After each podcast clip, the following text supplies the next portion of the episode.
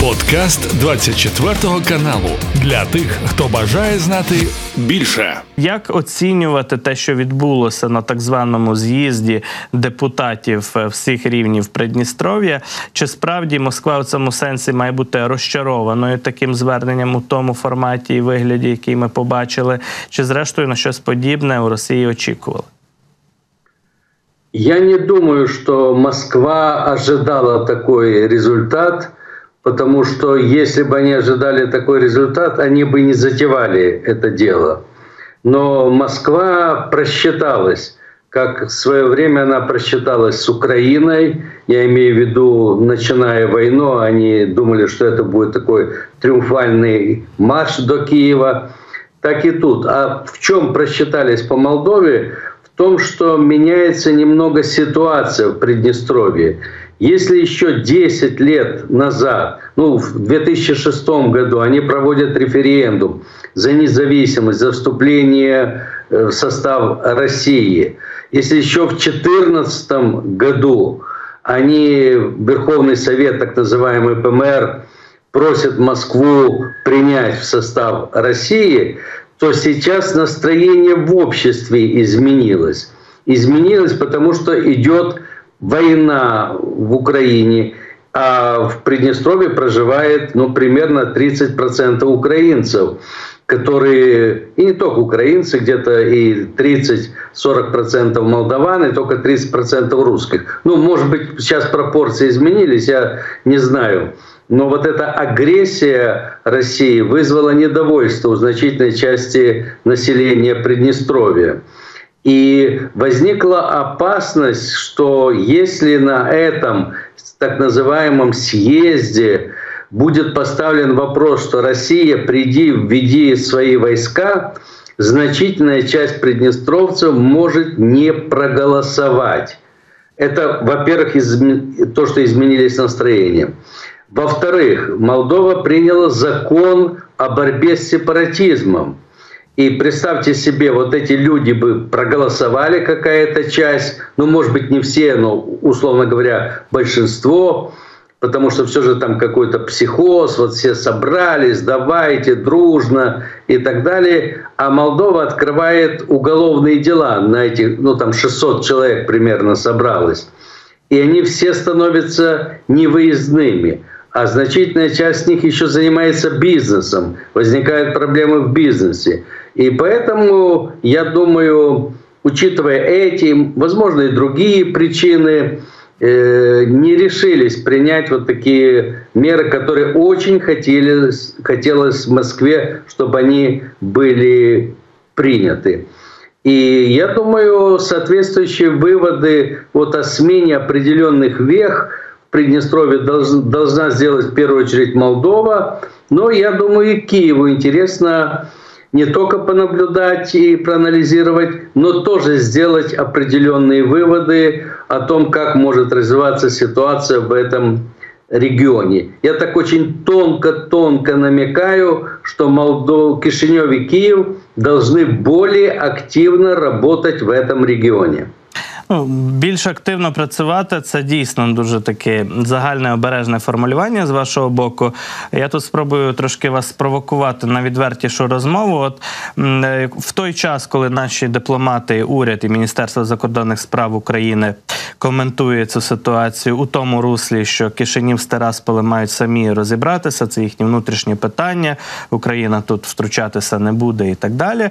Але українські військові, причому доволі відомі військові, коментують ситуацію значно різкіше і радикальніше. Наприклад, з'явився допис у е, соцмережі X або Twitter начальника штабу бригади Азов Богдана Кротевича, майора Богдана Кротевича. Дайте свободу дій ну, військовому командуванню. Відіжмем, ну тут краще, напевно, вживати слово звільнимо Придністров'я і віддамо Молдові. Мінус потенційна загроза за спиною. Всі щасливі. Тобто є настрої окремі серед певних українських офіцерів, що з Придністров'ям нам треба розбиратися і розбиратися радикально. Тобто, умовно кажучи, е, ліквідувати там російський контингент окупаційний, який там присутній, так званих миротворців, так і фактично передати цю територію як законну територію вже в підпорядкуванні молдовській владі і ліквідувати цю сіру зону. Як до цього ставляться в самій Молдові? Чи взагалі готові навіть розглядати такий потенційний сценарій вирішення придністровського питання? Ну хорошо, вы меня спровоцировали, буду отвечать. Значит, смотрите, э, что такое Приднестровье? Э, когда-то Рогозин назвал Приднестровье непотопляемым авианосцем. Так вот, этот так называемый непотопляемый авианосец э, используется Россией, а для дестабилизации ситуации в Молдове, это один из пунктов дестабилизации, мы не контролируем эту территорию, она по сути дела оккупирована, и, безусловно, для нас это определенная проблема, достаточно, достаточно серьезная проблема. Но для Украины это тоже проблема, потому что в очень сложных условиях, ведя войну с э, Россией, Украина вынуждена смотреть, а что там у нас за спиной – не, не пойдут ли какие-то там провокации с этой стороны? Не только провокации, но, может быть, и реальные наступления. Ведь э, ну, по разным оценкам численность вооруженных сил Приднестровья плюс-минус 10 тысяч. Ну, может быть, ми, минус 10 тысяч. Но если еще провести мобилизацию, то можно ну, практически, наверное, удвоить это количество. И давайте скажем прямо, Молдова не контролирует Приднестровье, Украина тем более не контролирует Приднестровье, а вот Россия через ФСБ, через другие силовые структуры достаточно контролирует этот регион и в первую очередь силовой блок. А в последнее время она начала активно и забирать какие-то э, активы экономических агентов, внедряясь в этот э, регион. И если раньше мы говорили, что их опора только там, допустим, Игнатьев, потому что красно... это так, так называемый министр иностранных дел, кстати, гражданин Украины, э, и Красносельский не играет значительной роли, то сейчас э, у нас есть э, основания считать, что в каких-то вещах может и шериф фирма подыгрывать э, России, потому что часть активов шерифа или скуплены, или забрали там в обмен на газ и так далее, от, забрали ФСБшники. И то есть влияние достаточно серьезное. И, кстати, когда-то вы прекрасно знаете, такое влияние, экспансия со стороны фирмы «Шериф» была и в Украину, особенно в Одесскую область, да и в Крыму что-то там они зацепились, э, тоже развивая свой бизнес. Поэтому я абсолютно понимаю вот этих военных командиров и вообще военных людей, а почему мы должны терпеть вот эту постоянную опасность и ожидать удара в спину. И поэтому надо искать решение этой проблемы. Может быть, э, не обязательно сразу военным путем. А почему не поставить сейчас ультиматум проведения демилитаризации Приднестровья? Жесткий ультиматум с конкретными сроками.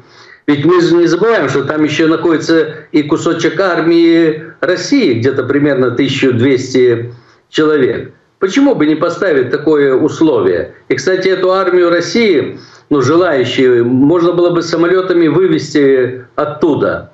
Их, э, я повторяю, как там многие жители Приднестровья, они бы не улетели в Россию, чтобы там их не заставили воевать. Но какая-то часть офицеров, наверное, бы улетела. Я к чему? Надо продумать систему мер. Надо не просто встречаться лидерами Молдовы, Украины и говорить мы вместе и так далее. Вот это мы вместе надо подкреплять реальными, серьезными действиями. Но в данном случае на этом направлении. А потом там еще и логистика, транзит через Молдову и так далее и тому подобное. Поэтому подним, правильную проблему поднимают военные Украины.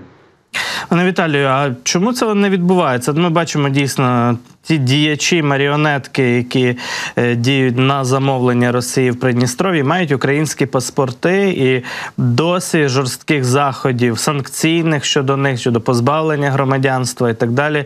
Україна не здійснила. Хоча є інструменти, є РНБО, є рішення президента, і можна звичайно не зайнятися, так би мовити, цими Ігнатієвими і всіми іншими подібними персонажами. І також е, от історія з можливим дійсно таким врегулюванням демілітаризаційним цієї зони, тобто дійсно поставити ультиматум щодо роззброєння, щодо переведення воєнної цієї російської так званої миротворчої місії в цивільну і вивезення їхніх військ, виведення їхніх військ чи літаками, чи на каврі самольоті, хоч можуть летіти будь-як, все одно в зоні досяжності нашого Петріота. Нам байдуже абсолютно в який спосіб не будуть покидати Придністров'я. Але Чому з цих кроків не відбувається? Це тому, що, скажімо так, в Україні немає політичної волі влади України це питання порушити. Чи може десь кулуарно неофіційно про це говорять із молдовською владою, там представники Києва чи Зеленський особисто, але молдовська влада не санкціонує такі різкі кроки, аби чого не вийшло, щоб не ескалація ситуації не розвивалася, скажімо так. Ну, можуть бути різні варіанти. Мне бы, конечно, не хотелось думать, что ничего не делается. Возможно, идут какие-то контакты, переговоры, ищут какие-то решения. Но я, к примеру, не вижу, а в чем опасность для Молдовы, если мы потребуем э, вместе с Украиной демилитаризацию этого региона. А мы могли бы еще и другими шагами пойти. Ведь ГСМ для вот этой военной техники, они получают, как бы, она проходит через территорию Молдовы, мы можем сказать, что, слушайте, не будет никаких ГСМ, если вы не решите вот эту проблему. И я думаю, есть и другие рычаги воздействия, просто надо серьезно заняться этой проблемой. Я понимаю, что в Украине, может быть, как говорят, руки не доходят, потому что масса проблем там, на Востоке, с э, Россией.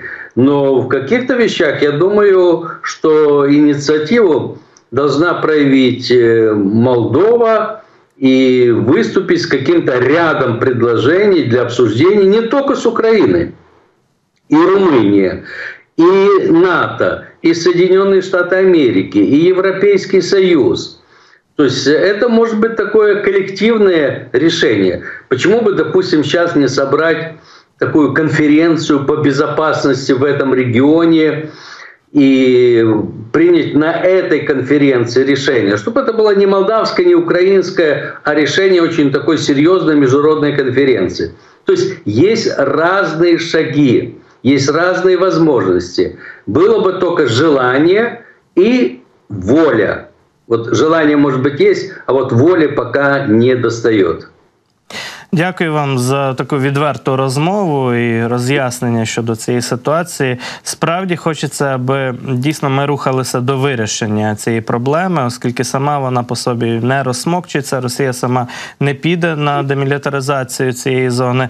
Потрібно підштовхувати от е, відповідно ситуацію, рухати її у тому напрямку, який вигідний, корисний і необхідний для безпеки в регіоні загалом і для України, і для Молдови водночас. Дякую дуже за цю розмову. З нами був Віталій Андрієвський, доктор історії, директор інституту ефективної політики Республіки Молдова. Це був подкаст для тих, хто бажає знати більше. Підписуйся на 24 канал у Spotify, Apple Podcast і Google Podcast.